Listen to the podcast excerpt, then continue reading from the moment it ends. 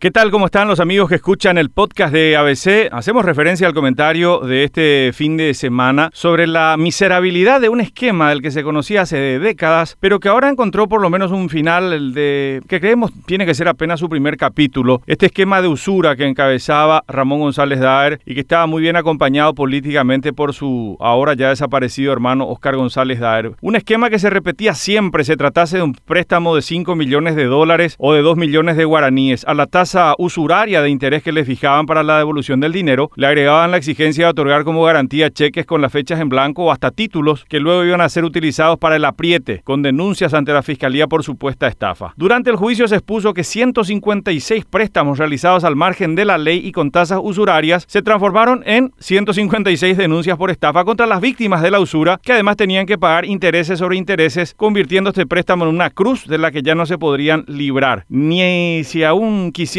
y pudiesen, porque además estaba el hecho de que quien quisiese terminar de saldar su deuda pagando los intereses de esta operación usuraria, muchas veces no podía hacerlo porque no se hacía encontrar el acreedor, con lo que la deuda caía en mora y llevaban adelante un plan de confiscación de inmuebles y de otros bienes de la víctima. Es una sentencia histórica, indudablemente, la de quince años de cárcel para Ramón González Daher y para su hijo Fernando González Cargallo. Claro que habrá instancias de apelación y habrá que vigilar que esa sentencia quede firme para que finalmente se ejecute y no se genere la sensación de impunidad para quienes vinieron operando a través de la usura, del lavado de dinero y de las falsas denuncias, conforme lo confirmó, lo ratificó el tribunal que juzgó este caso. La fiscalía trabajaba con una especie de agencia de cobranzas para los González Daher, dijeron varias víctimas, pidiendo también castigo para fiscales y jueces que se prestaron a ser funcionales a este clan que desde la política, el padrinazgo político y la prevención de instituciones como el jurado de magistrados se encargaron de extorsionar a sus víctimas y de conseguir sus objetivos. Hay una larga lista de fiscales que ahora debe ser bien investigada para ver la cantidad de causas que abrieron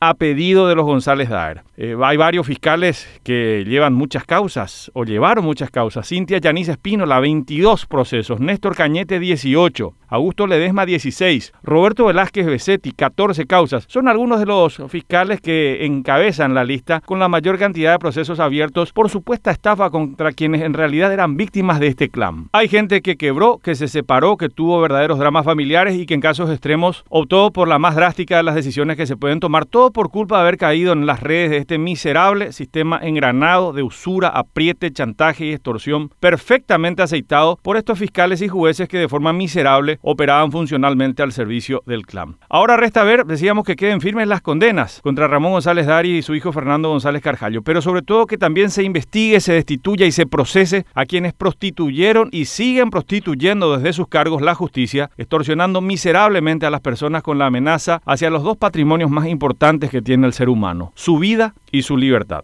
Hasta la próxima semana.